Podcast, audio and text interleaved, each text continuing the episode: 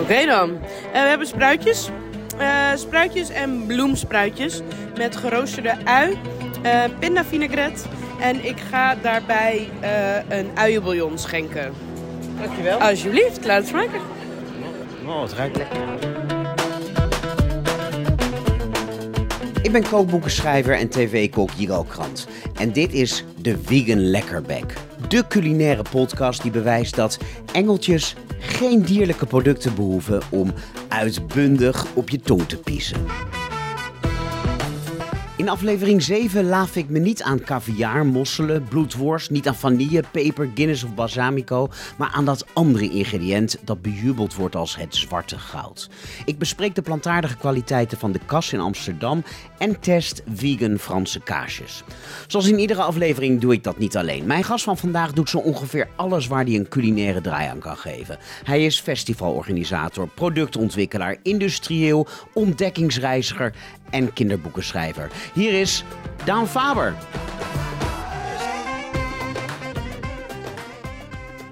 Goedemorgen. Je Hallo. moest het even op je laten Ja, inwerken. Ik zat, te, ik zat te kijken of er fouten in zaten, maar het, het klopt wel. Het is een mond vol. Ik voel het me niet allemaal, maar ik, ik ben het wel eh, onder de streep. Voordat we het over al jouw activiteiten gaan hebben, Ja. eerst de vraag die ik aan al mijn gasten stel. Wanneer heb jij voor het laatst vegan gegeten? Echt 100% vegan denk ik laatst met mijn kinderen. Toen had ik een pasta gemaakt met eh, van die spruitjesbloemen. Met pekannoten en ook weer piment en splet. Ze houden wel van een beetje lichte pittigheid, de dochters.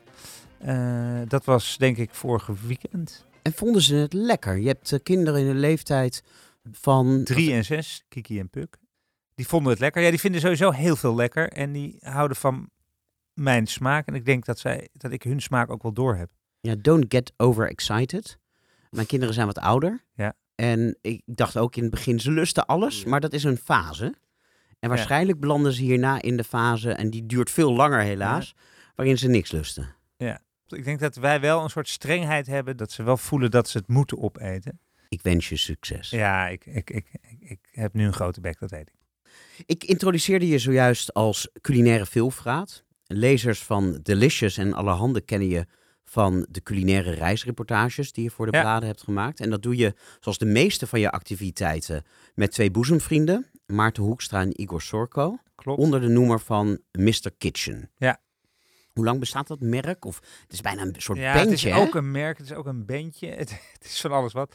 Wij waren ooit huisgenoten in Groningen, woonden op de vismarkt daar. En eh, in dat studentenhuis woonden acht eh, mannen. En wij konden van die vismarkt elke dag bijna wel verse producten naar binnen halen om daar lekker mee te koken. We studeerden gewoon heel braaf economie en rechten, alle drie. En eh, dat koken, dat schoot wortel in ons. En toen we klaar waren met onze studies, eh, gingen we allemaal eh ons weegs. Jullie hadden een studentenhuis waar goed werd gekookt. Ja, zeker. Ja, ja dat, dat was echt wel van een goed niveau. Zeker voor die tijd.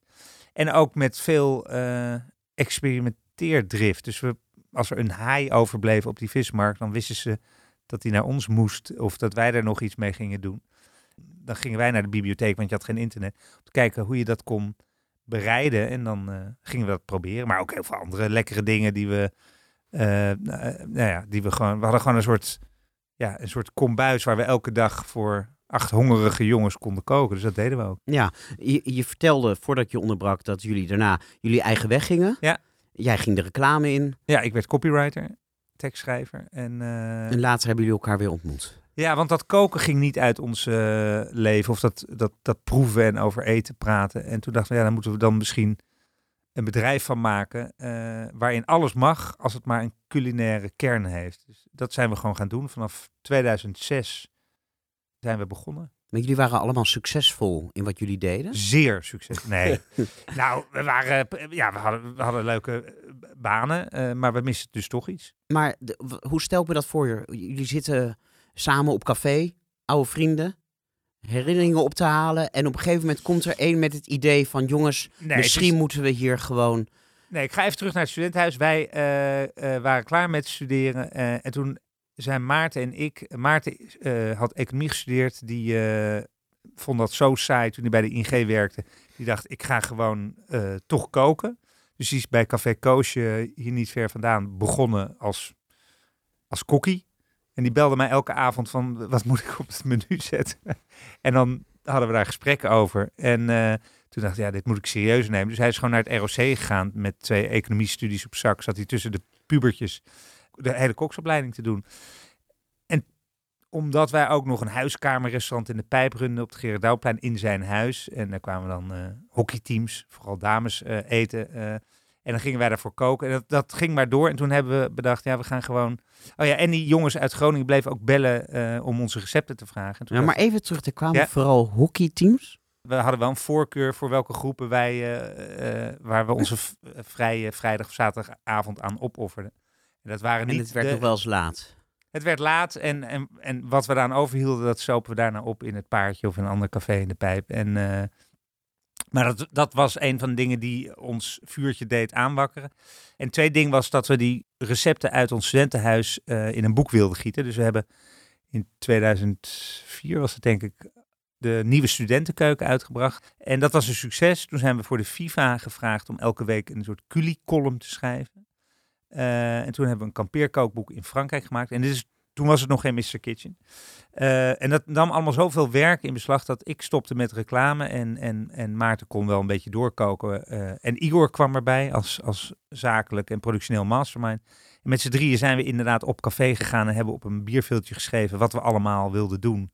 En hoe dat onder een culinaire paraplu eh, zou kunnen vallen. En dan hoor ik volgens het cliché te zeggen, en the rest is history. Jullie werden een trio, een culinair trio. Ja. En leveren nu ook producten in de supermarkt. Waar Ook. jullie schappen vullen met eigenwijze producten, zoals eh, pindakaas. Ja. Zeven verschillende soorten. Er begonnen ooit zeven, we hebben er nu nog vier of vijf over. Denk ik. Welke zijn afgevallen?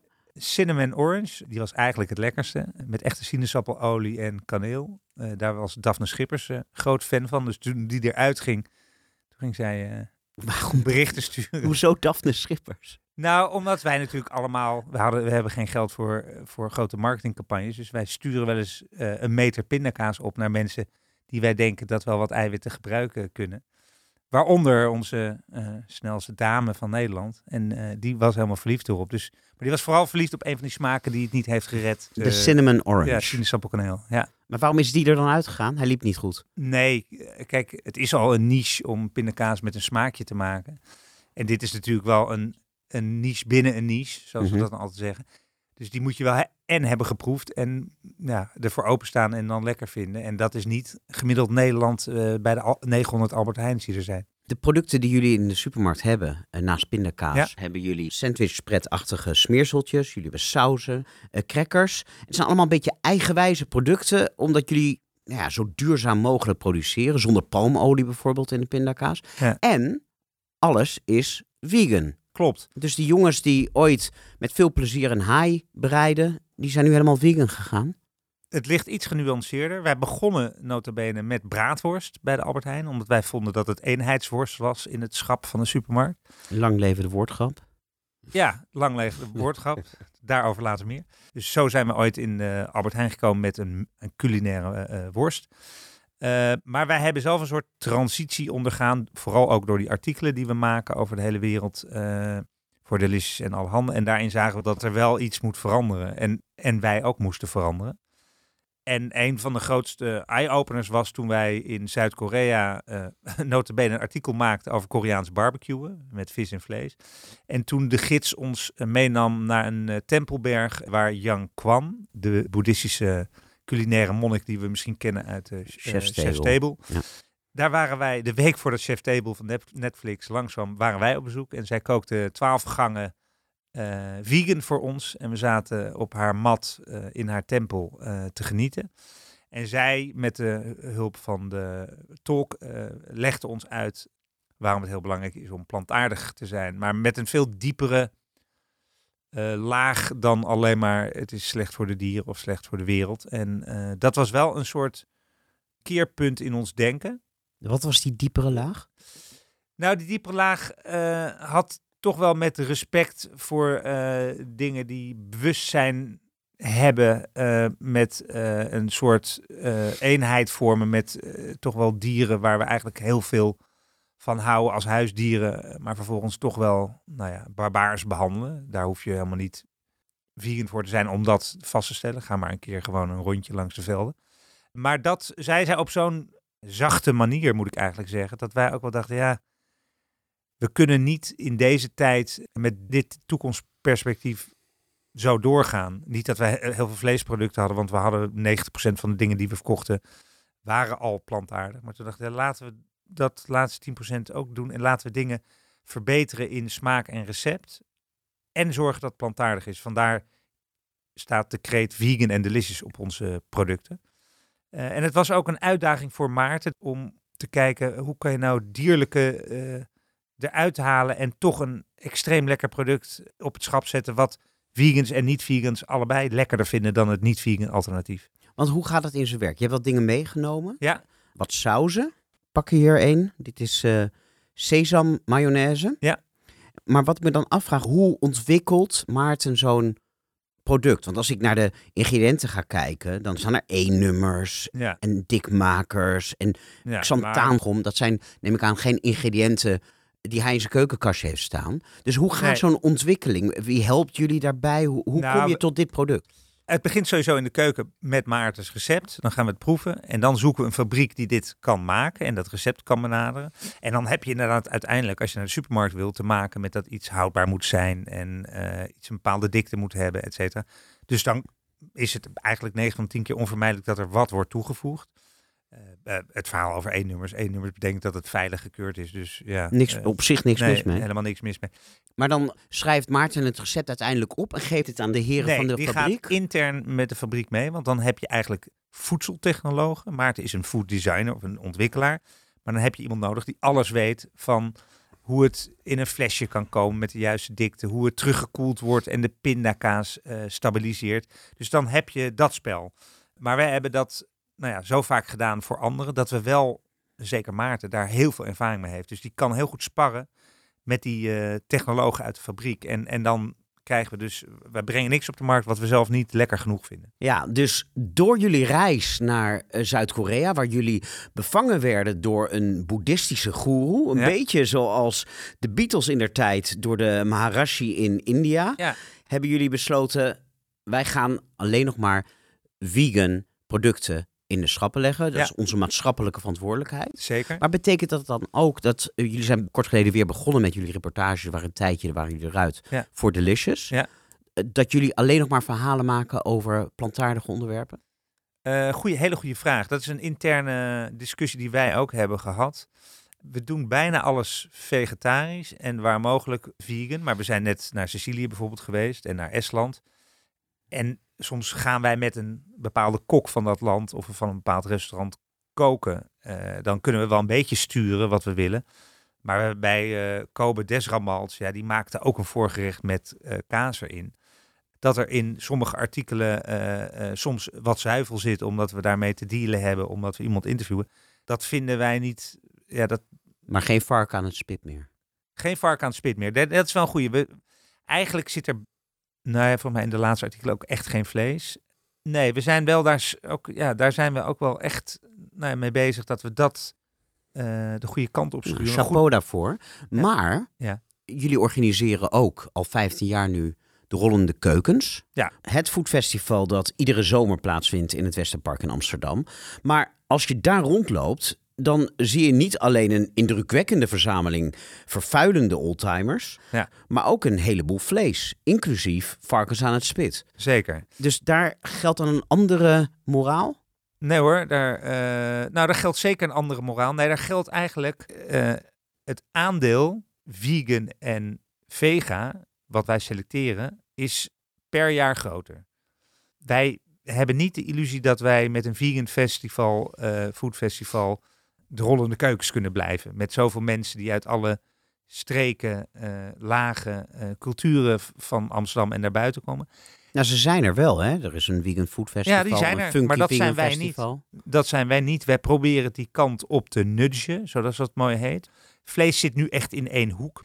we hebben heel veel vegans die daar bepaalde routes lopen en helemaal het vlees kunnen vermijden en toch nog bij 20, 30 trucks eh, prima uit de voeten kunnen. Maar toch, misschien als ze de verkeerde afslag nemen, Ja, oog in je- oog ja, kunnen staan ja, met een maar vark dan- aan het spit. Klopt, en er zijn heel veel mensen die dat dus nog steeds eten. En voor, ook voor hun maak, organiseren wij het weekend van de Rollende Keukens. Mag ik dan concluderen dat jullie vooral pragmatici zijn? Nee, ook wel idealistisch. Alleen wij denken niet dat het in één klap kan gebeuren. Dat, dat, dat merk je nu al met alle discussies. Als je zegt je mag geen vlees meer eten, dan gaan de mensen die vlees willen eten, gaan alleen maar harder vlees eten. Je moet mensen verleiden. En dat doen we ook bij de Rollende Keukens. Bij de Rollende Keukens heb je nu een paar trucks waar echt rijen staan. En ik weet zeker dat dat niet alleen maar vegans zijn die er staan. Daar hebben ze gewoon de lekkerste plantaardige gyros. Ja, maar nu spreek je jezelf tegen. Dat betekent dus als er zoveel vraag is naar Ja. die producten en die reizen groot zijn, Ja, maar dan, bij de, bij dan de- kan je best een, een festival organiseren. dat kan ook, maar dat, dat, dat zijn wij niet. Wij willen een festival voor iedereen. maar waarom dan wel in de supermarkt en niet op dat festival? Nou, omdat wij denken dat we bij de supermarkt echt iets kunnen veranderen op supermarktniveau. Maar voor een festival hoeven wij niet het braafste jongetje van de klas zijn. Sterker nog, we willen er voor iedereen zijn. Mag ik een vraag stellen? Nou, eigenlijk nog niet. Eh, Paul Witte, de sommelier van vandaag. Ja, want ik introduceer jou eigenlijk zo direct in het volgende onderdeel. Maar toe maar.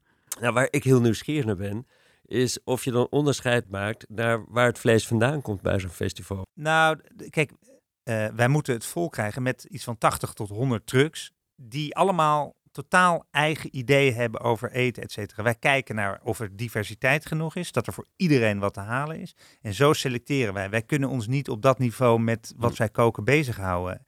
Dat kunnen we wel met onze eigen producten. Maar als ik je goed hoor, Ja. is het idee wel om langzaam, want je zei nog niet, om langzaam richting veganisme te Nou, gaan. dat is wat we nu al aan het doen zijn. Ik denk dat wij elk jaar eh, eh, minder hamburgertenten, eh, dus niet vegan hamburgertenten hebben. Maar dat is ook natuurlijk de maatschappelijke ontwikkeling. En zeker ook in Amsterdam en bij dit soort festivals. Alleen we gaan het niet forceren. Vroeger was de, kon je alleen maar selecteren uit vleestrucks. Nu, doordat ze zien dat het anders kan, wordt dat aandeel van plantaardige trucks wordt alleen maar groter. Dus dat, wij kunnen niet zeggen, jij mag alleen maar staan als je vegan kookt tegen de Beef Chief. Of tegen Charlie's Saté eh, eh, truck. Dan hebben wij geen saté. En dat is niet de rollende keukens. Bij de rollende keukens hebben we ook pizzabakkers die helemaal uit Italië komen rijden. Ja, het is een saté, hè? anders wordt onze grote vriendin Vanja heel boos. Oké, Dat vind ik alleen maar leuk als ze boos wordt. en luisteren. Saté! Eh, nee, maar ik begrijp je verhaal. Alleen het is, eh, wij doen het met de zachte hand. En waar we kunnen doen we het met de verleidelijke hand. Ja, om jouw introductie nog even rond te maken, Ja. moet ik ook nog even vertellen dat je vorig jaar gedebuteerd bent als kinderboekenschrijver. Met smaakspoken. Ja, een sprookje waarin een jong meisje wordt meegevoerd door geesten die de basissmaken vertegenwoordigen. Dat zijn er traditioneel vijf: zoet, zuur, zout, bitter en umami. Ja. Jij hebt daaraan toegevoegd twee kandidaat basissmaken, namelijk, tenminste, ze worden Ja. basissmaken genoemd, namelijk vet en pittig, scherp. Ja. En eh, dat boek heeft heel veel prijzen gewonnen. Nou, twee, maar dat is voor een debuut veel. Dat Ja. vind ik heel veel. Ja, dat vind ik ook heel veel. Ik heb er slechts één gewonnen. Ja, dus, nee, eh, ik ben eh, heel verrast en nog steeds heel erg blij daarmee. ja, komt er een vervolg? Er komt een vervolg. Eh, de, eh, Is dit een primeur? dit is een primeur met eh José Luis Garcia Legner, de illustrator, die de bronzen penseel heeft gewonnen voor de mooie tekeningen. Zijn we afgelopen week in Villa Augustus geweest om, om na te denken en te brainstormen over een prequel. In Dordrecht. Dordrecht, ja, prachtig. Beetje modieus, hè? Zo'n prequel. Ja, zo kan je het ook zien. Maar ik, wil, ja, ik ben wel ook wel benieuwd in, mijn- in mijn eigen nieuwsgierigheid wat er voor gebeurde. Het gaat namelijk over een meisje dat eh, met haar vader, die chef is, in een leeg huis woont boven zijn restaurant. En de moeder is er niet meer. En door die smaken wil ze weer dichter bij de vader komen. En misschien zelfs haar moeder terughalen. Maar nu wil ik wat er voor gebeurd is eh, vertellen. Ja. Het is een beetje een schoolkantvraag. Heerlijk. Maar ik ben toch wel benieuwd. Wat is je favoriete smaak als je uit die zeven smaken moet kiezen? Ja, in smaakspoken is de metafoor een steelpan waar zeven sterren in zitten. En die moet zij ook verzamelen aan smaken. En die zijn natuurlijk allemaal met elkaar verbonden. En eigenlijk met alle smaken heb je pas alle gevoelens, Dat emoties weet ik, van het leven. Maar Ja, met het mes op de keel? met het mes op de keel ga ik voor umami. Toch wel. Ja. En jij, Paul? Ja, ik, ik ben het eigenlijk heel erg met Daan eens. Dat zelfs onder eh, de druk van de mes moet je niet bezwijken. Ik zou eigenlijk niet, niet willen kiezen. Nee. Maar als ik echt niet anders kan, ik ben op het moment wel in Spice. Dus ik ga voor de kandidaat. Breken Lans. Ja. Eh, pittig is geen smaak, maar vet daarentegen wel. Eh, Smaak wordt gedefinieerd aan waar heb je receptoren voor. En voor vet hebben we aparte receptoren. Smaakpapillen of hoe je ze ook wil noemen. Die zitten door je hele lichaam bij vet. Eh, maar pittigheid is een pijnprikkel. Het hoofdstuk heet ook vals brandalarm. Nou, een receptor geeft prikkels door aan het zenuwstelsel. Ja. En de pijnprikkel die we ervaren als we een chilipeper doorbijten, wordt wel degelijk gegenereerd door een receptor. Bovendien is er nog een hele rits criteria voor basissmaken te noemen, waar scherpte wel aan voldoet. Joël Broekhaart, Ja. culinair schrijver en de restaurantcriticus van het NRC, Ja. die heeft er toevallig net een boek over uitgebracht. Ehm, en die schrijft, het moet een aantoonbaar elektrisch signaal naar je hersens sturen. Ja. Het moet een smaak zijn die niet al aanwezig is in de overige basissmaken. Ja. Een basissmaak kan alleen een basissmaak zijn als het een functie heeft in de evolutie. Ja. En het moet een hedonistische reactie opwekken. Ja. Het moet dus of heel lekker zijn of juist eh, afstotelijk zijn. En deze criteria kan je volgens mij zo allemaal afvinken voor scherpte. Ja. Dus wat dat betreft kan je scherpte best zien als een basissmaak. Nou, voor een kind zeker. En daarom staat het er ook in. Als jij tegen een kind zegt, het, het smaakt pittig, weet hij beter wat het is dan umami of vet of wat dan ook. Dus Ja, het is een, voor een kind is het een totale smaak. Nou, uiteindelijk gaat het allemaal om consensus in de wetenschap. Er is niet een of ander Nee. bureau, zoals in Italië in elk stadje. eh, Nee. Officieel is vastgelegd Nee. hoe lang de pasta moet zijn Nee. en hoe breed. Er is niet een instituut dat bepaalt wat zijn de basissmaken. Dingen waar mensen het niet over eens zijn, zoals heel veel dingen met, eh, gerelateerd aan eten, die zijn toch het leukste, want daar blijf je over doorlullen. Nou, wij lullen lekker door over eten. En dat doen we in het eerste deel van de Vegan Lekkerbek altijd over één product, ingrediënt of gerecht, gekozen door de gast. En jij, Daan, hebt gekozen voor truffel. En dan niet die van chocolade, maar de zeldzame zwam die beschouwd wordt als ultieme delicatesse. Waarom truffel? Omdat als je het vers eet, en dan bedoel ik niet de ingemaakte truffel en de, de olie en de, de sauzen waar eigenlijk geen, of waar kunstmatig truffel in zit, maar dan bedoel ik vers geschaafde winter of witte truffel. Eh, dat kan echt een gerecht een dimensie geven die eigenlijk niks anders eh, eh, teweeg brengt. En ik vind het ook wel een soort vertegenwoordiging van de paddenstoelen die eigenlijk eh, qua eiwit, maar ook qua umami, vlees goed kunnen benaderen. Of in ieder geval de sensatie van dierlijkheid. En dan is truffel toch wel, ja, die staat wel eenzaam aan, aan de top. Maar toen ik je vroeg tijdens het eten, we zijn uit Ja. eten geweest, zoals Ja. met alle gasten, daar gaan we het straks over hebben. En tijdens dat eten vroeg ik je, waar wil je het over Ja. gaan hebben? Volgens mij kregen Ja. we op dat moment net een gerechtje met truffel Ja. erin. En zei je, ik wil het over truffel hebben. Toen zei je dat je het ook had gekozen omdat je het hier wilde hebben over de furie van vegan influencers. Die helemaal verbolgen waren omdat jullie het in jullie hoofd hadden gehaald om een vegan mayonaise op te leuken met echte truffel. Klopt. Wij waren heel trots. En toen we dat eh, van de daken eh, op de socials riepen, kwamen er ook een paar wat hardere in de leer eh, vegan mensen die eh, zeiden, ja, hoe is die truffel gevonden? Nou ja, en zoals we allemaal weten is truffel volgens mij alleen maar nog in het wild te vinden en niet met mensenneuzen. Vroeger met varkens en nu met eh, speurhonden, die goed te trainen zijn op de geur. En nou ja, dat is een dierlijke handeling. En dan zijn er ook nog documentaires, of er is een be- bekende documentaire waar truffelboeren in Italië elkaar zo haten dat ze elkaars hond vergiftigen. Dus eh, nou ja, die korte bocht werd snel genomen. En, en, en wij waren ook op, nou ja, hondenmishandelaars, et cetera. Dat is natuurlijk absurd. Ja, nou, wij- vonden het in principe ook absurd. Zeker omdat wij een internationaal keurmerk hadden dat die truffelsaus vegan is. En dat keurmerk is veel groter dan de, eh, nou ja, dan de Nederlandse bonden die over veganisme gaan. Dus wij konden gewoon dat Jullie overleggen. hebben echt jullie best gedaan. Ja. Om ook die truffel, waar, terwijl je zou denken truffel is altijd vegan, Ja. ja, het is gewoon een Ja. natuurproduct, om die te halen met een certificaat dat het vegan is. Ja, dus dat en dan krijg je alsnog de deksel op de kop.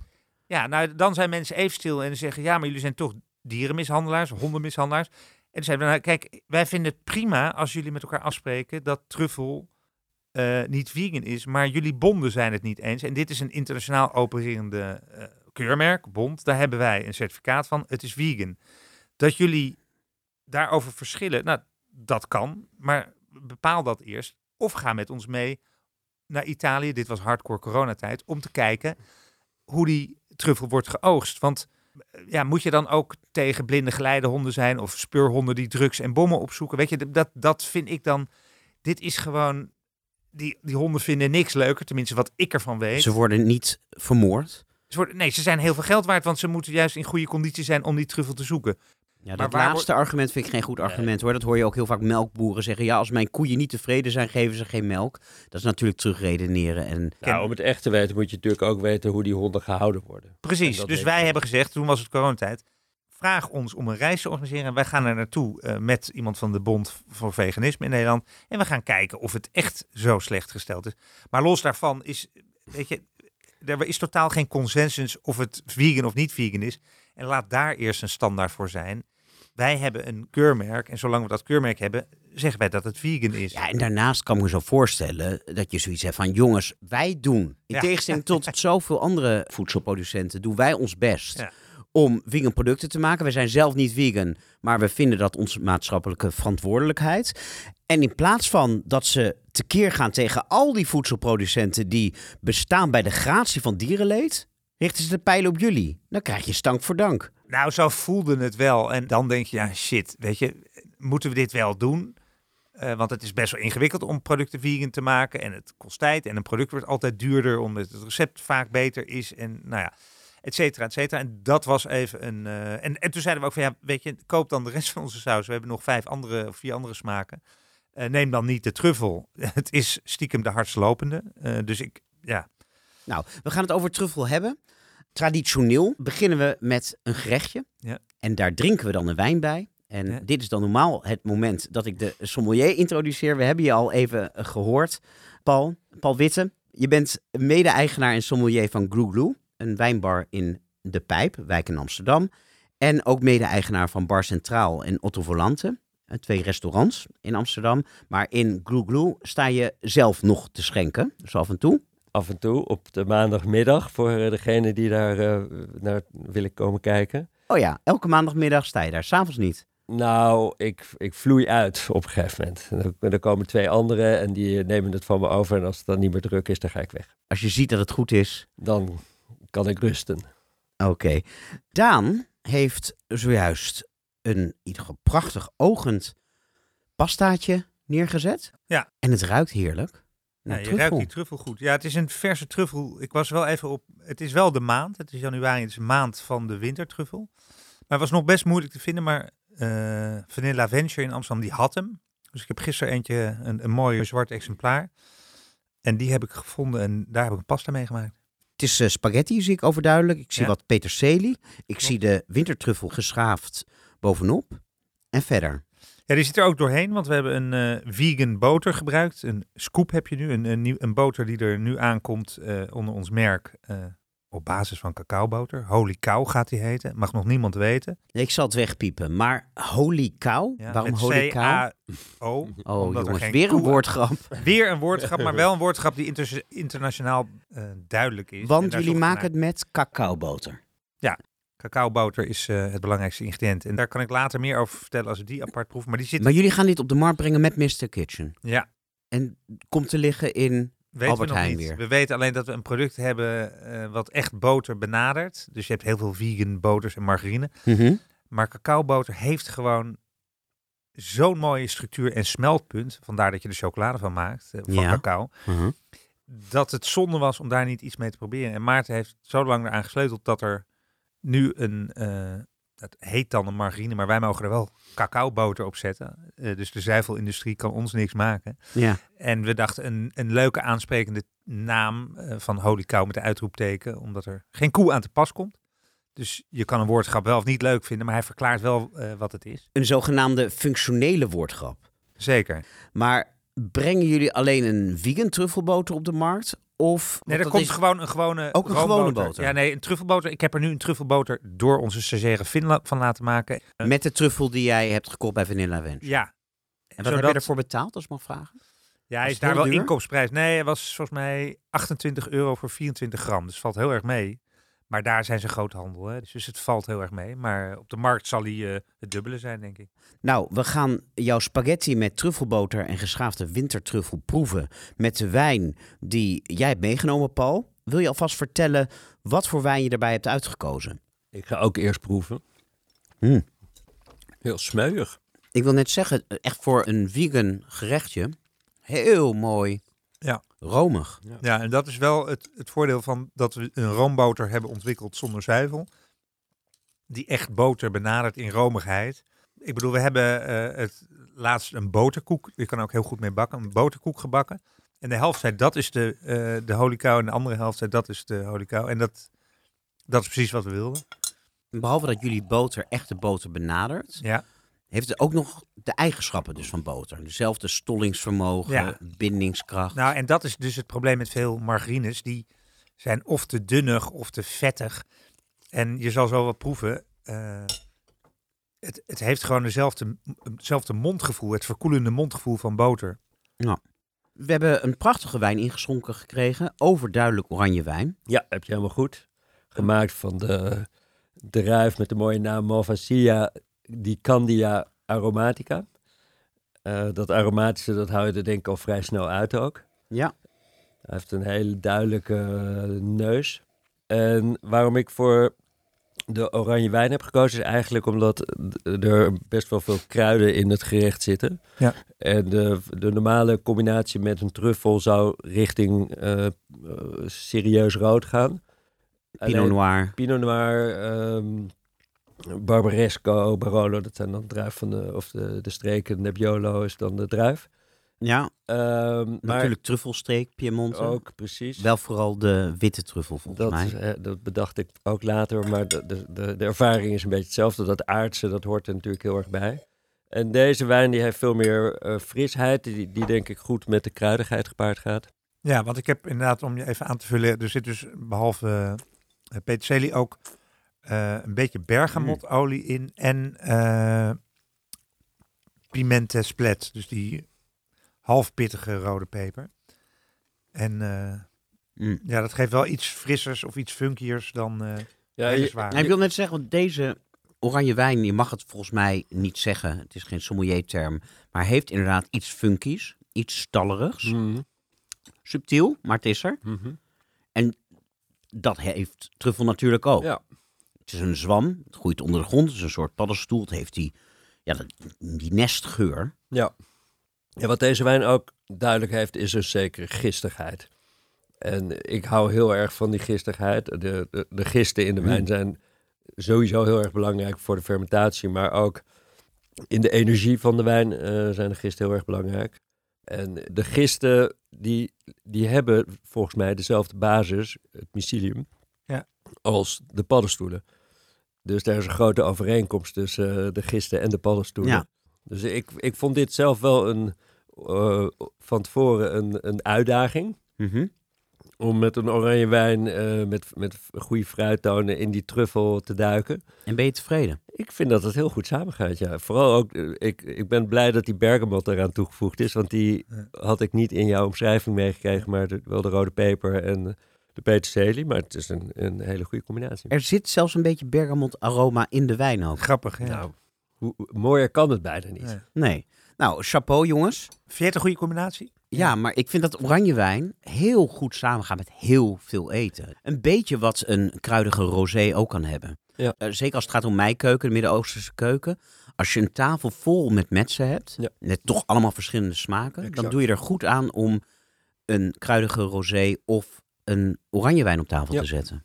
En de, het tijdstip waarop we nu uh, aan deze maaltijd zitten past ook wat beter bij een, een oranje wijn dan bij een, een, rode wijn. Ja, het is nog ochtend. Maar ik denk dat uh, oranje wijnen in het algemeen heel goed met groenten gaan. En met gegilde groenten en, de, en de, inderdaad ook de Midden-Oosterkeuken. Ja, nou, Paul, blijf er lekker bij. En haak in wanneer je maar wilt. We gaan het dus over truffel hebben. En als we het over truffel hebben, dan moeten we het ook over bedrog hebben. Ja. En over eh, misleiding. Ja. Want ja, dat heb je al snel als iets heel erg duur is en heel erg zeldzaam. Dan wordt er heel veel mee gesjoemeld. Ja. Nu is truffel in de horeca in 99% van de gevallen geen geschaafde echte truffel zoals deze wintertruffel die jij eh, hebt geschaafd over de pasta, maar een drupje olie. Dat is verrijkt met een chemisch stofje afkomstig uit de petroleumindustrie. Het is geen geheim meer. Maar dat drupje afgewerkte motorolie lijkt verbluffend veel op het echte spul, maar Ja. dat is het natuurlijk Nee. niet. Proef jij het verschil? Nou, ik heb het eigenlijk altijd als je dat naboeren hebt. eh, daarin proef je het. Dat heb je heel erg bij truffel. Dat je toch een beetje het voelt borrelen. En dat je dan heeft het iets chemisch. Er is eigenlijk, kijk, je kan er heel hard over zijn van ik wil alleen echte truffel. Maar ja, dan kom je bedrogen uit in 99% van de horeca en, eh, en, en supermarkten. Omdat het gewoon niet kan. Er is niet genoeg Er is truffel in niet de genoeg wereld. truffel en, En het is niet te betalen. Nee, maar het is eigenlijk hetzelfde als met vanille. Dat is nog duurder. Eh, dat is heel goed na te maken, die molecuul, eh, op een artificiële manier. Eh, daar klagen we er ook niet over. Eh, bij truffel is het soms te pregnant. Weet je, in, in sommige oliën. En we, noemen, we zeggen ook wel eens bij Mr. Kitchen, truffel is het nieuwe pesto. Weet je, vroeger en nu nog steeds zitten, zit overal pesto op. En nu zit ook overal nog vaak truffelolie of eh, een truffelsaus op. En dan gaat het heel erg tegenstaan. Dus ik heb voor mezelf al besloten, ik ga het alleen eten als het vers... Ja, het is een heel goedkoop trucje van, van Ja. cateraars geworden. Ja. Want doe wat van die truffelolie door de eiersalade. of over En, de pizza. en het volk, sorry als ik neerbuigend klink, maar het volk zegt... Oh, wat waanzinnig, het is truffel.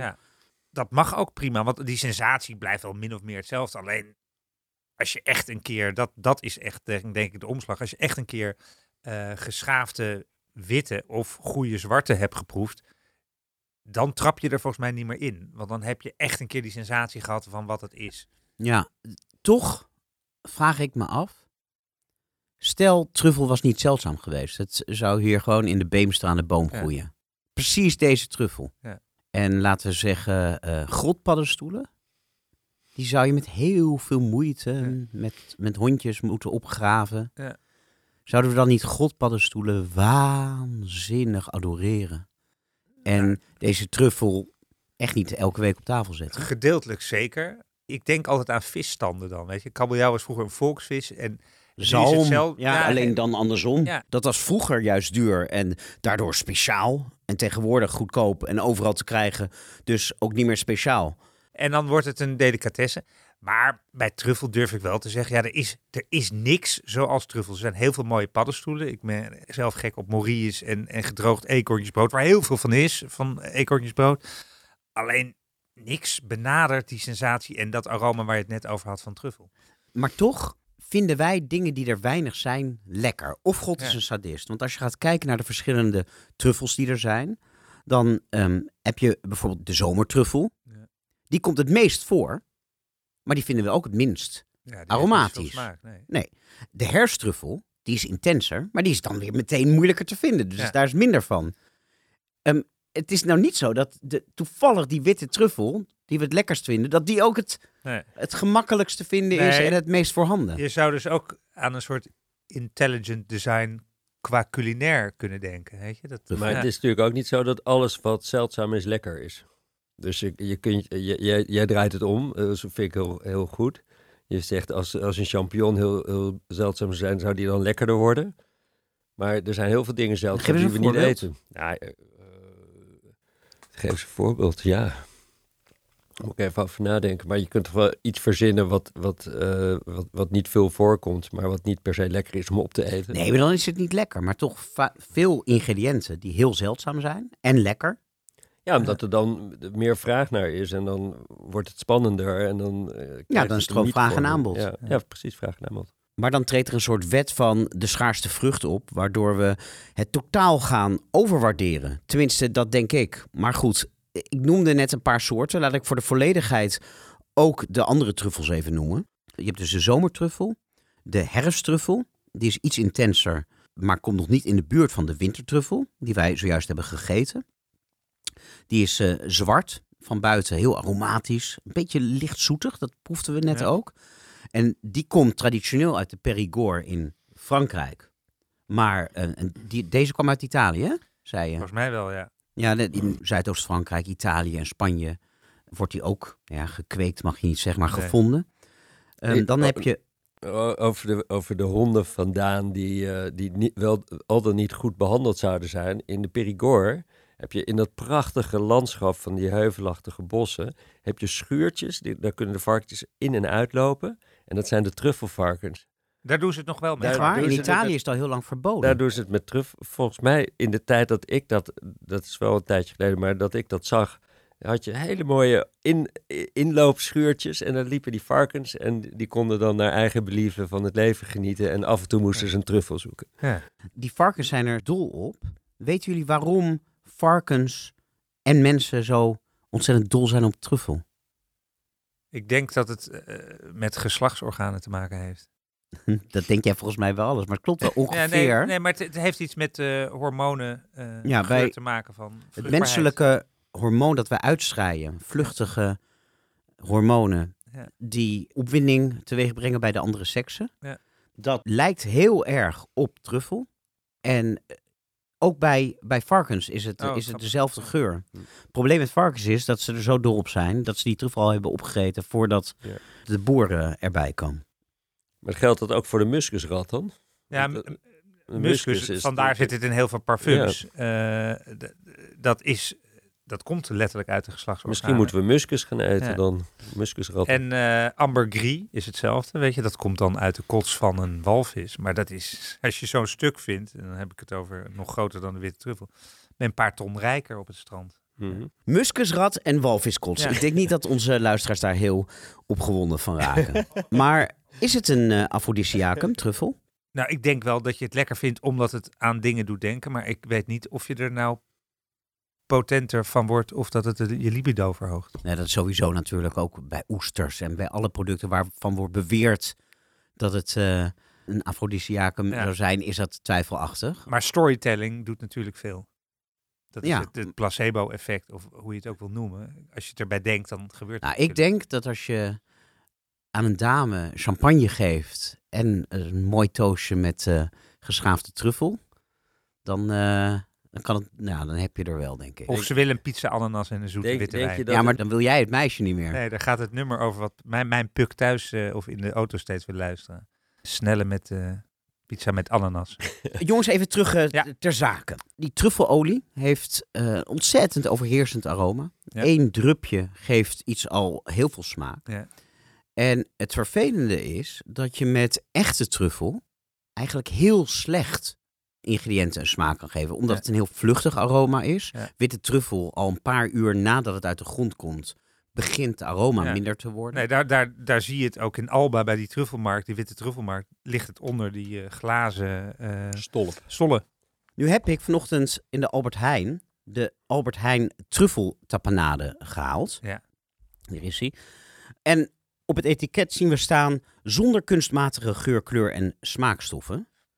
Dus zij pretenderen dat die tapenade de smaak van truffel heeft gekregen, van echte truffel. Alleen, volgens mij is dat helemaal niet mogelijk. Want die, die, je hebt heel erg veel truffel nodig om zo'n tapenade smaak te geven. En zeker in zo'n potje gaat dat langzaam weg.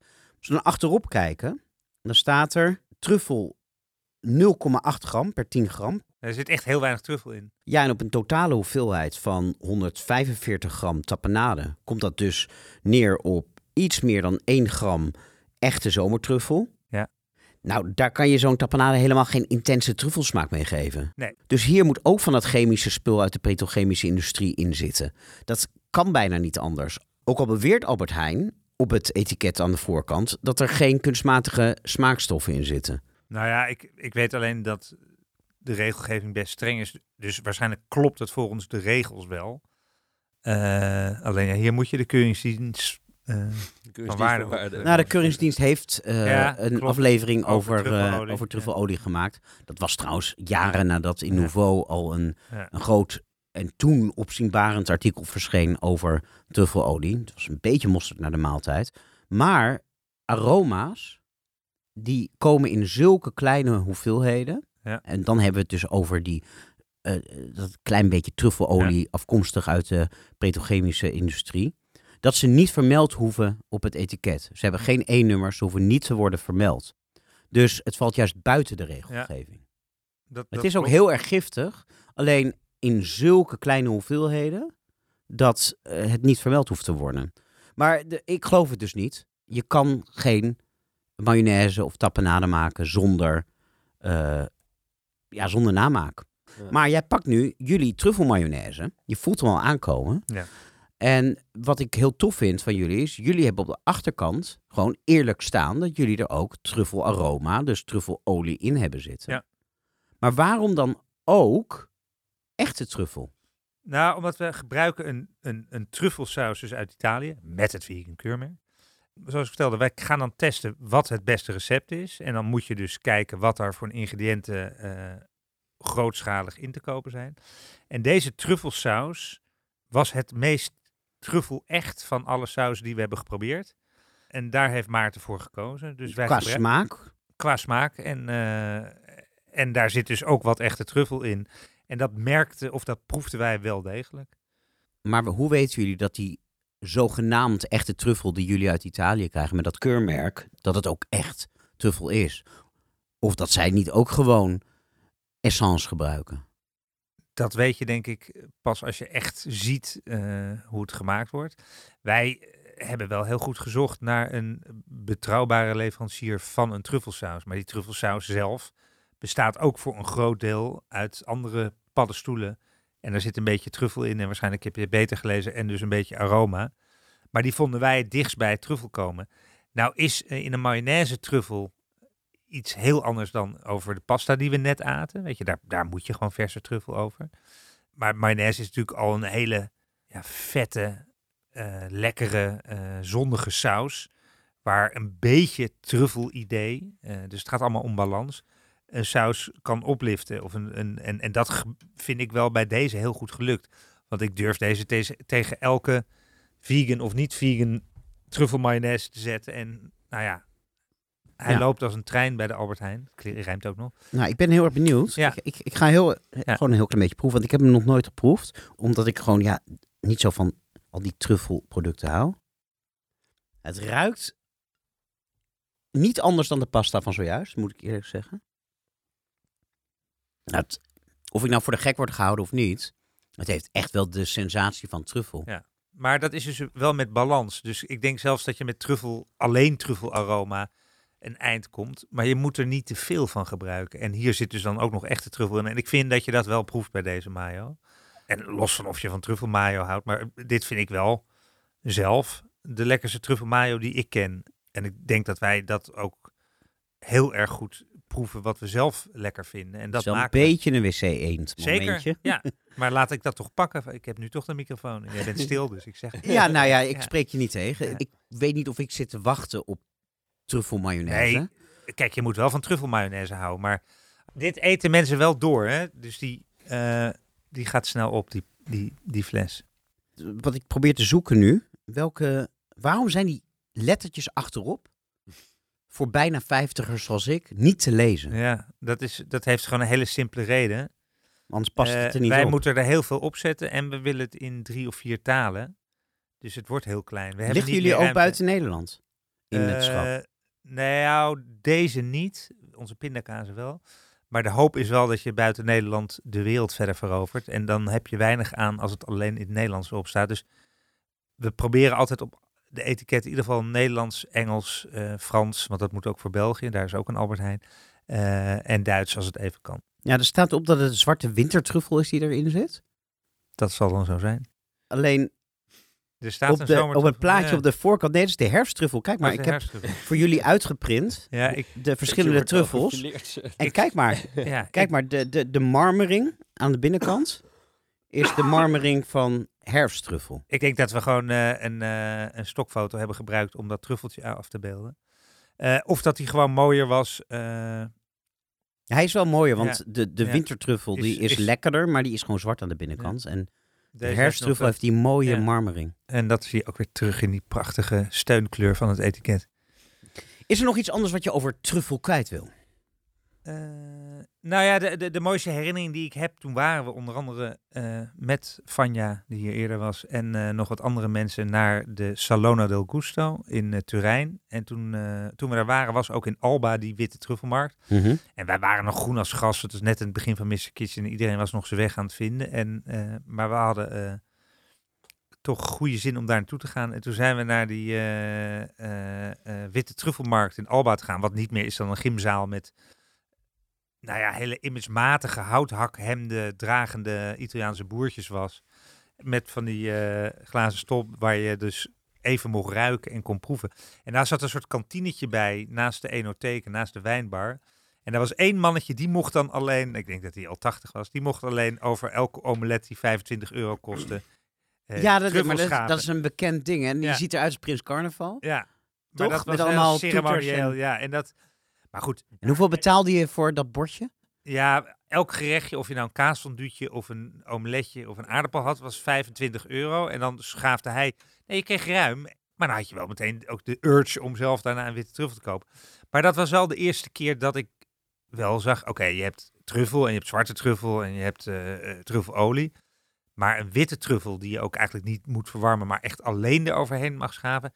Dat is wel next level. Dan begrijp je ook dat die nog tien keer duurder is dan de duurste zwarte truffel. Ja. Maar goed, je moet het één keer per jaar denk ik echt eten. En, eh, en anders koop je onze truffel mayo. Ja, want het is heel moeilijk om het echt te eten. Want in een restaurant, behalve in een goede Italiaan, Ja. kan je het echt geschaafd over je Ja. pasta krijgen. Ja. Maar als er gewoon op een menukaart staat truffel, nou ja, dan kan je er niet van uitgaan. En probeer het maar eens te kopen en niet bedonderd te worden Ja. met een of andere Chinese truffel. Ja, nee, dus het is, het is zeldzaam, maar ja, dat is eh Het is goud natuurlijk vloek in de kerk, maar bij slagerij van Leeuwen kan je het altijd kopen. Ja. Als je pinpas meeneemt, dan hebben ze altijd wel de goede eh, soorten. Ik heb daar één keer in een ver verleden drie worstjes gekocht. Daar moest ik geloof ik 25 euro voor afrekenen. Dat was, eh, In deze podcast heet dit biechten. dit is biechten. Ja, Maar het- ik moet dan wel eh, mijn hart maken. Wat ze daar hebben is wel op elk vlak eh, Uitstekend. uitstekend. Ja. nou en met deze eh, gratis reclame voor een slagerij in de Utrechtse staat in Amsterdam beëindigen we ons kleine truffelcollege. zijn we aangekomen bij het volgende deel van de Vegan Lekkerbek, namelijk de restaurantrecensie. Wij, Daan, zijn gaan eten bij restaurant De Kas Ja. in het Amsterdamse park Frankendaal. Opgericht in 2001 door Gert-Jan Hageman. Een upscale restaurant in een kas. Ja. Heel revolutionair in de tijd. Midden in de stad met biologische producten die dus ja, praktisch naast de gasten groeiden. Dus ze haalden ook wel een gedeelte geloof ik uit een kas in de Beemster. Revolutionair, maar de klad kwam er op een gegeven moment in. Het werd een, een tourist trap. En eigenlijk is dat altijd bij mij blijven hangen. Ik had er nooit gegeten, ik was er ook niet in geïnteresseerd. Ik kan me herinneren dat Hiske Versprillen, toen ze nog voor het Parool schreef, ik geloof een vijf, maar in ieder geval een zware, recensie. ja, een zware onvoldoende gaf. En dat er alleen maar Engels werd gesproken door de toeristen Ja. om haar heen. Maar kort na die recensie, in 2018, nam chef Jos Timmer samen met Wim de Beer de kas over. En werd de weg omhoog langzaam weer gevonden. In datzelfde jaar nog ging Hiske terug, nu als recensent van de Volkskrant. En gaf het Pardoes een 8 min. Ja. Maar toch bleef altijd ja, een beetje die tourstrap bij mij hangen. Ik heb nooit de behoefte gehad om terug te gaan naar de kas. Totdat, ik geloof vorige zomer ze een Michelinster kregen. En ik las dat je er zowel vegetarisch als vegan kan eten. Nou, dat was een mooie aanleiding om eens te kijken wat de plantaardige kwaliteiten van de kas zijn. We kwamen daar binnen Ja. ehm, en we hadden meteen de allerbeste plek in het restaurant. ja, we zaten in een heerlijk intiem hoekje. Eh, daar eh, doe ik verder geen uitspraken over, maar het was inderdaad een soort hoekbank Ja. waar je lekker in kon eh, wegzakken. Ja. En de serveerster vertelde dat er twee van die plekken zijn. Dus voor mensen die na deze recensie, als die positief is, daar willen gaan eten. Het gaat om T50, tafel 50 en tafel 20. Alleen beschikbaar voor twee personen. Nou, wij waren het liefdespaardje die avond. Hoe vond je het? Ja, ik was wel blij verrast. Want ik had een beetje hetzelfde eh, met de kas in mijn achterhoofd. Ik had er wel eens gegeten eh, in het eh, verre verleden. Dus ik volgde ook al die recensies en zag de downfall en, en, en de wederopstanding. Dus ik was heel benieuwd, want het is een unieke plek. Weet je, in een kas eten, midden in een park waar je naar de sterren kan kijken. Maar ik vond het bij binnenkomst al leuk. A, om jou te zien en B, had je een heel lekker biertje neergezet. En daarna werd ik eigenlijk overal ja, goed verrast voor de, door het vegan menu wat we, wat we aten. Nog even voordat we gaan eten. Ja. Wat mij ontzettend meeviel, wat ik heel leuk vond, is dat het, het is inmiddels een sterrenrestaurant. Maar de sfeer heeft niets Nee. van een sterrenrestaurant. Het, is, het is ongedwongen, het is gezellig. Ja. Het is echt een plek waar je je totaal niet opgelaten voelt. Nee. Ook de prijs viel wel mee. Je kan er lunchen. Ehm, dan kan je kiezen, want het is een vast menu uit drie gerechten of vier gerechten. En dat is dan 45 euro of 54 euro. Wij waren s'avonds. Ehm en dan is de keuze vijf of zes gerechten. En in het duurste geval gaat het om 76 euro. Is een bedrag, Ja, maar ik ken heel veel sterrenzaken waar je voor veel meer eet als je Ja. het menu met de meeste gerechten kiest. Ja. Ik heb eh, even uitgeprint, we hebben keurig foto's genomen van alles wat we hebben gegeten. We begonnen met eh, drie amuses. Een klein soepje, een gazpacho, een koud soepje van Oh ja. pompoen met knapperige mais. Er waren koolloempiaatjes met gember en sesamvinaigrette en radijsjes met kimchi mayonaise en maanzaad cassave crumble. Vond ik lekker, maar I wasn't blown away at that point. Het, het waren prima eh, smaakvolle amuses. Ik vond dat soepje, eh, als ik daar nu naar die foto kijk, dan denk ik, ja, dat was wel echt een lekker soepje. Want dat pompoenige kan ook soms heel melig zijn. Ik vond deze was goed op smaak en had iets, eh, ja, dat, dat staat erbij als ik nu de foto's zie. Het was, waren gewoon hartstikke lekkere amuses. Maar dat niet- was prima, nee. Ja. En ook bij het eerste gerecht, dat was het biet gepoft in een zoutkorst met bergamot vinaigrette, dadelcrème en salsa van pistache. En daaroverheen wat bittere slaasoorten uit Italië, Castelfranco en Tardive, Tardiva in het eh, Italiaans. En ook daar had ik zoiets van, ja, zijn we nou aan het lunchen of zijn we aan het avondeten? Het, het vulde niet. Het was wel lekker, het was op smaak, maar het Het was was heel licht, ja. het was heel licht. En net toen ik dacht van nou, het is lekker, maar het is het, het euvel dat heel veel van die zaken hebben als ze vegan gerechtjes serveren. Het is, het is allemaal heel licht. En waar is het brood? Toen Ja. kwamen de spruitjes en bloemspruitjes met geroosterde ui, pinda vinaigrette en uienbouillon. En toen dacht ik echt, ja, dit is vullend. Het is Ja. bijzonder qua smaak en Ja. aroma. Dat was wel comfort vegan, zeg maar. Ja, en het werd steeds langzaam ehm, meer comfort. Ja, structuur ook. Ja. Ehm, zullen we nog even verder doorlopen? Na de... Even kijken hoor. Ja, na de spruitjes kregen we oesterzwam. Gebakken in tempura. Op een hazelnootcrème met boerenkool en enoki paddenstoelen. Hazelnoten en een beurre blanc. Veganistisch. Ja. Niet van jullie boter, want die is nog niet op de markt. Maar wel heel lekker. Dat was inderdaad wel echt dat vol vette eh, wat zo'n saus moet hebben. En dat was ook een gerecht dat je denkt, ja, hier mis je helemaal niks dierlijks in. Ook niet in structuur en niet in smaak. Nee, ik vond het echt ontzettend Ja, lekker. ja. enige wat ik wel vond, en dat gold ook voor het gerechtje dat erna kwam, dat was knolselderij gepoft in zoutkorst. Op een crème van truffel met jus van gerookt paprikapoeder. Een Hollandaise, uiteraard ook vegan, mosterdzaad en peer en verse truffel. Dat was het moment dat jij zei, ik wil het over truffel hebben. Ja. Maar het is allemaal ehm, een groente gepoft in de oven. Dan geserveerd op een crème. Ja. Met daarboven een vinaigrette en nog iets anders. Ja. Dus die opbouw, crèmetje, groente, vinaigrette, Ja. garnering... zit als een soort vast format in het hoofd van de kok. Ja. Nu waren de smaken echt divers genoeg om niet te vervelen. Maar het, het was wel steeds weer hetzelfde concept.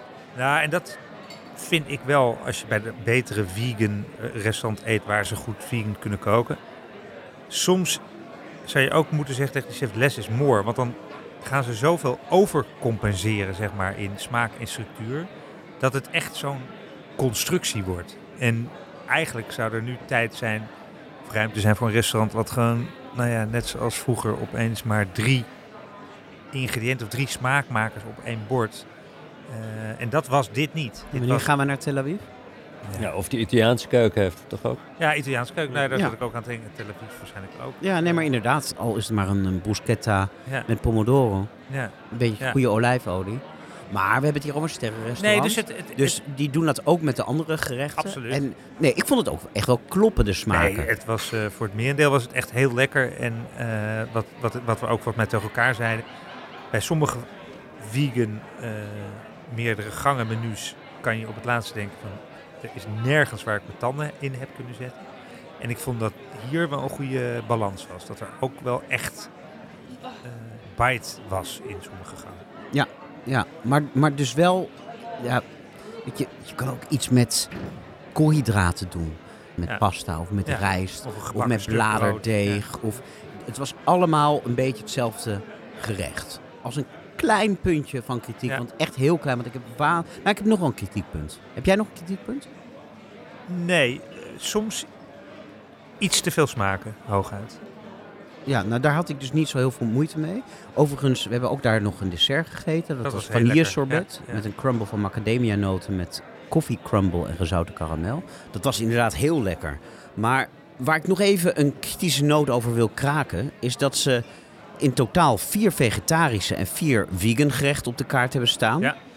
Maar als je dan gaat kijken op hun website... dan staat er... we kunnen ons menu ook geheel vegetarisch en veganistisch serveren. Ja. Maar dat is niet zo. Want ze hebben vier vegetarische en vier veganistische gerechten op de kaart. Voor lunch is dat geen probleem, want je kan kiezen uit drie of vier Ja. gerechten. Maar s'avonds kan je kiezen uit vijf of zes gerechten. En eh, dus zeiden uh, serveerster tegen ons, het wordt voor jullie vijf gerechten, want we hebben maar vijf veganistische gerechten. Ja. Nou, verzin er dan eentje bij. Ja, want we mochten de kaas niet. Staat mij bij. Er was een kaasgerecht waar geen vervanging Nou, was. dankjewel Daan voor dit prachtige bruggetje. Want als wij eh, concluderen dat we ontzettend lekker gegeten hebben in de kas... kunnen we in één keer door naar het laatste onderdeel van de Vingen Lekkerbek. Het rare Vingen ding. En dat is vandaag een kaasplankje.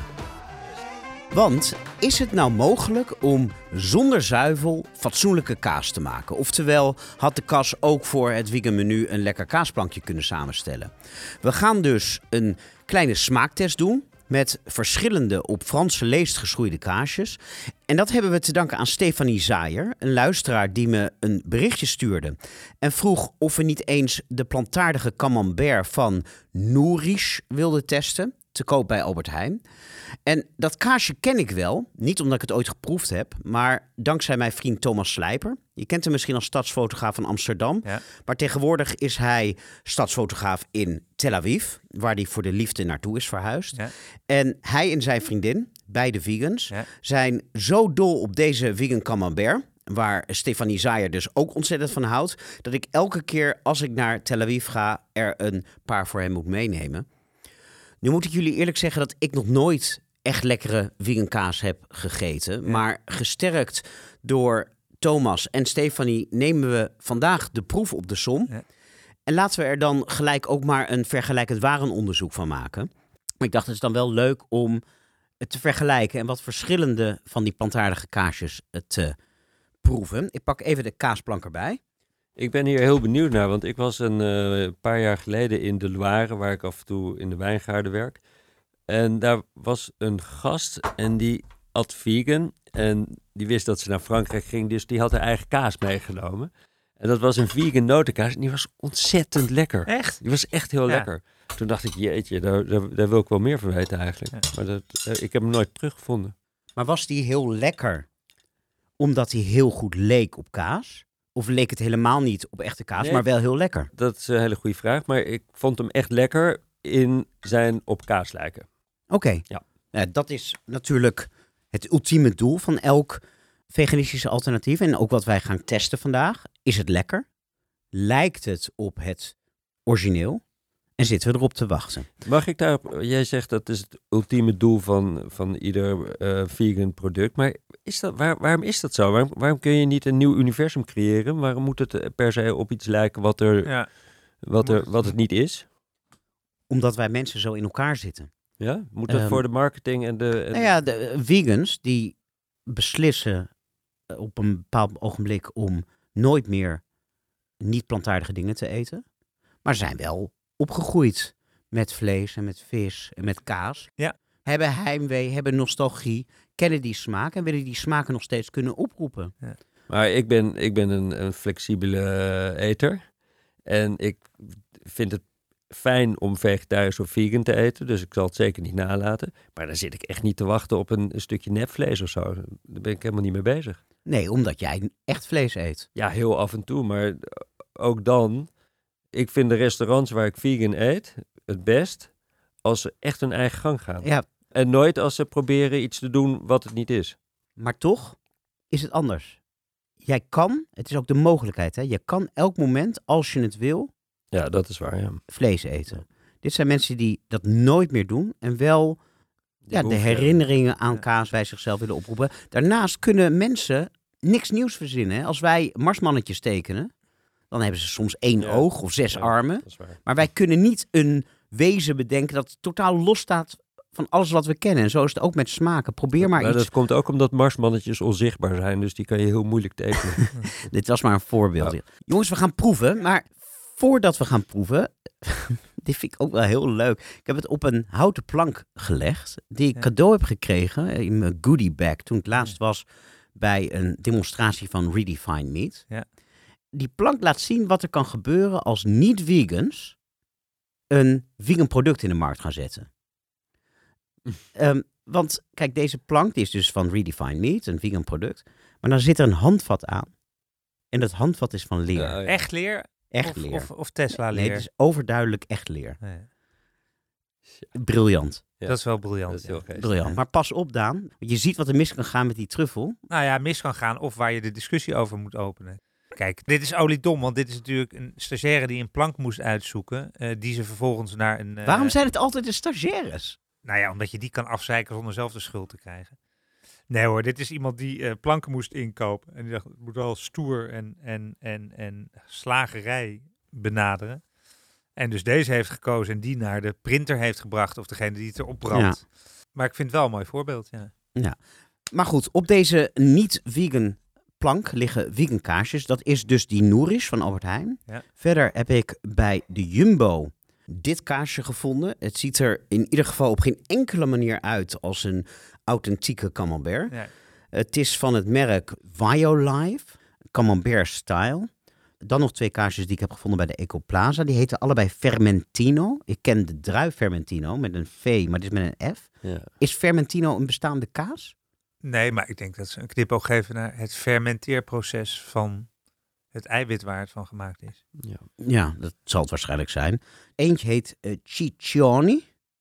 Dat is dit kaasje met het eh, honingraadvormpje. En dan hebben we de Fermé. En dat is dat hele gele kaasje met al die kruiden erin. Tenminste, ik neem aan dat het kruiden zijn. De prijzen die verschillen heel erg. De goedkoopste is de Violife. 24,50 euro per kilo. Wat? Dat is wat je betaalt voor een redelijk goede camembert. De Nourish zit daar boven. Die is 32 euro per kilo. En dan die twee van de Ecoplaza. Die Ciccioni is 53 euro. En die Fermé, de duurste, is 66,55 euro Ja, per Ja, dat, kilo. dat blijft het enge van de Ecoplaza. Alles wat je daar koopt is verantwoord en goed. En het kost twee keer zoveel. Ja, ja. Bij een wijnproeverij begin je bij de minst complexe en eindig je bij de complexste wijn. Ik heb nu geen idee. Ik zou zeggen, we beginnen met die Violife. Die Ja. ziet er het eh, mildst uit. Ik geef hem even zo aan. Daan? Hij ruikt wel melkig. Hij ruikt wel echt authentiek. Hij ziet er totaal niet authentiek uit. Nou, Qua smaak vind ik het kaas. Het is alsof de korst van een camembert af is gehaald. Ja. Het is een beetje wat er in het middenste zit. Wat bij die Bourgogne kaas wel eens zit. Heb je die harde kost en dan zit, is dit het Crème de. Bourgogne. Crème de Bourgogne. Ik ben niet heel enthousiast eerlijk gezegd. Maar het is niet vies en wel kazig. Ik vind het wel een beetje vies. Ja, maar Ja, ik kan mag. me wel voorstellen dat als je echt geen kaas meer eet, dat dit een... Komt een beetje in de buurt van Saint-Moret. Ja, en dat hoeft dan niet jouw kaassoort te zijn, maar het is wel... Als ik dit blind zou proeven, moet ik heel eerlijk zijn, zou ik zeggen, dit is een kaas. Zeker als je een wijntje op hebt en je hebt Ja. het gezellig en je bent Daarom. niet heel nauwgezet aan Nee, het proeven. nee. Maar dit lijkt toch niks op, kam op een camembert? Nee, aan het Nee, uiterlijk nee, hebben ze weinig... eh, nee, maar ook weinig- in smaak niet. Het heeft niks spannends en niks, eh, geen gekke tonen. Nee, maar eerder, wij zijn wel kazen gewend die we, die we ook niet bij de Albert Heijn waarschijnlijk vinden. Misschien. nee, maar eerder van die driehoekige kaasjes met van het folie eromheen. Ja, die vacherie. Ja. Ja. Die overigens eh, bekend hebben gemaakt dat ze een, een vegan variant op. op de markt gaan brengen. Ja, is dit. Ja, dit, vacherie. dit vinden kinderen Ja. fantastisch ook, denk ik. Ja, Nou, door met de volgende. Ja. We gaan gewoon op volgorde van, van prijs. Ja. Dan zijn we dus aangekomen bij die Nourish, waar Stefanie Zaaien, de luisteraar, en Thomas Slijper zo ontzettend dol op Ja. zijn. Alsjeblieft. Qua uiterlijk is hij aantrekkelijker, vind ik. Zeker. De geur heeft helemaal niks te maken met kaas. Hij ruikt niet echt naar Het is een beetje nee. alsof je, als je een tapijt gaat uitzoeken in zo'n hal, Ja, dan Ja. is dit een beetje de geur als je daar binnenkomt. ook zweterig wel een beetje. Dat is dan wel kazig. ja, maar dit is... Oh, Nee, dit is... veel steviger. Ik moet zeggen dat ik... Eh, de vorige, die was van Jumbo. Dat was Violife? Dat was die Violife. Dat is echt een, een groot merk inmiddels, Ja, waar je heel veel van eh, zeker. ziet liggen. Nee, eh, sorry eh, Stefanie en Thomas. Dit, vinden we, dit Nee. vind ik niks. En jullie allebei niet, hè? Nee. Heel erg niet. Nee. Ik spoel snel weer weg met eh orange wijn.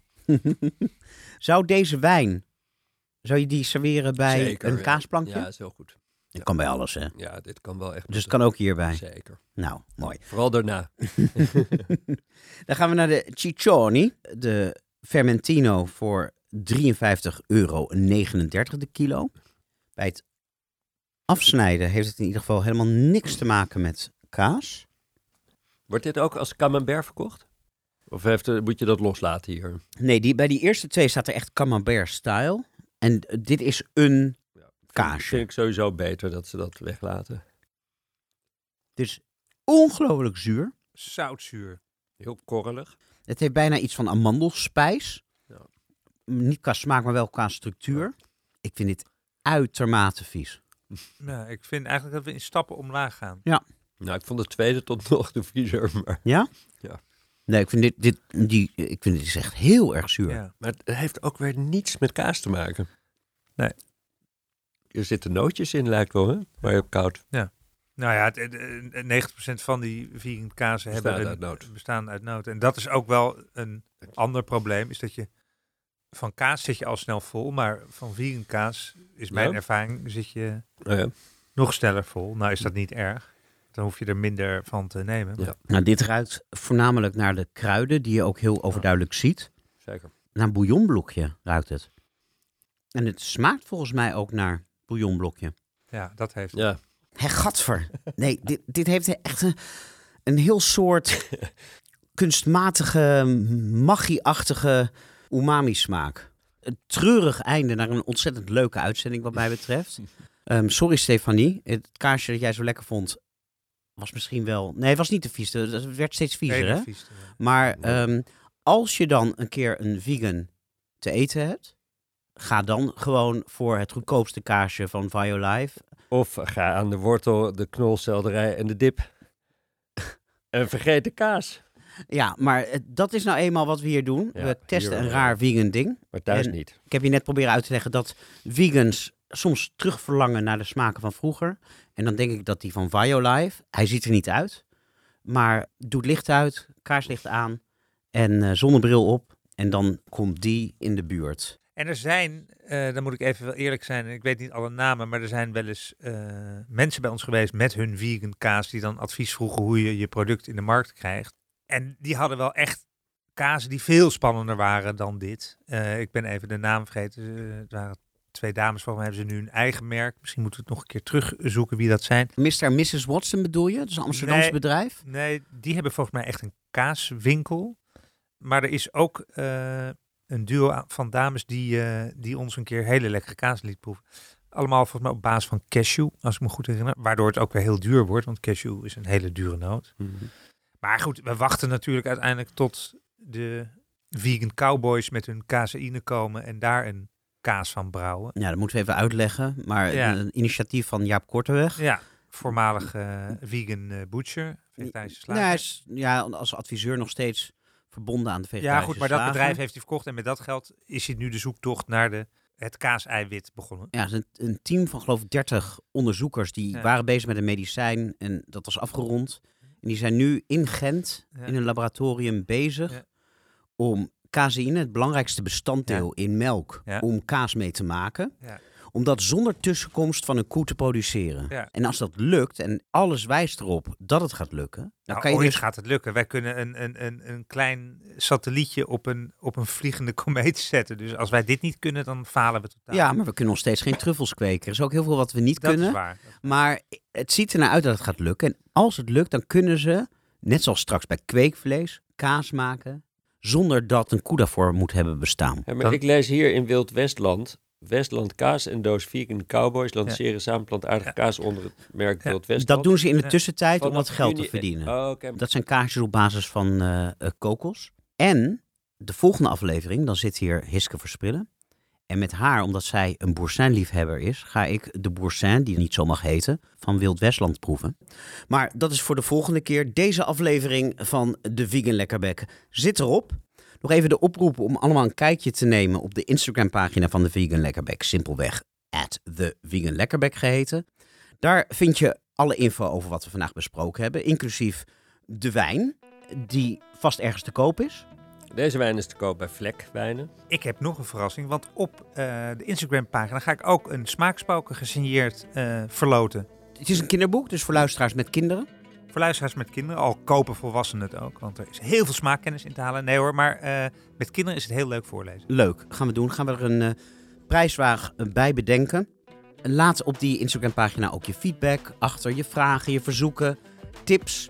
En als je nou op dit moment nog steeds aan het luisteren bent, dan betekent het dat je echt wel heel veel plezier hebt beleefd aan deze aflevering. Beloon ons dan alsjeblieft met 5 sterren op Spotify, iTunes of waar je dan ook bent ingetuned. Dat kost je geen cent en niet meer dan een paar seconden en je doet ons er een groot plezier mee.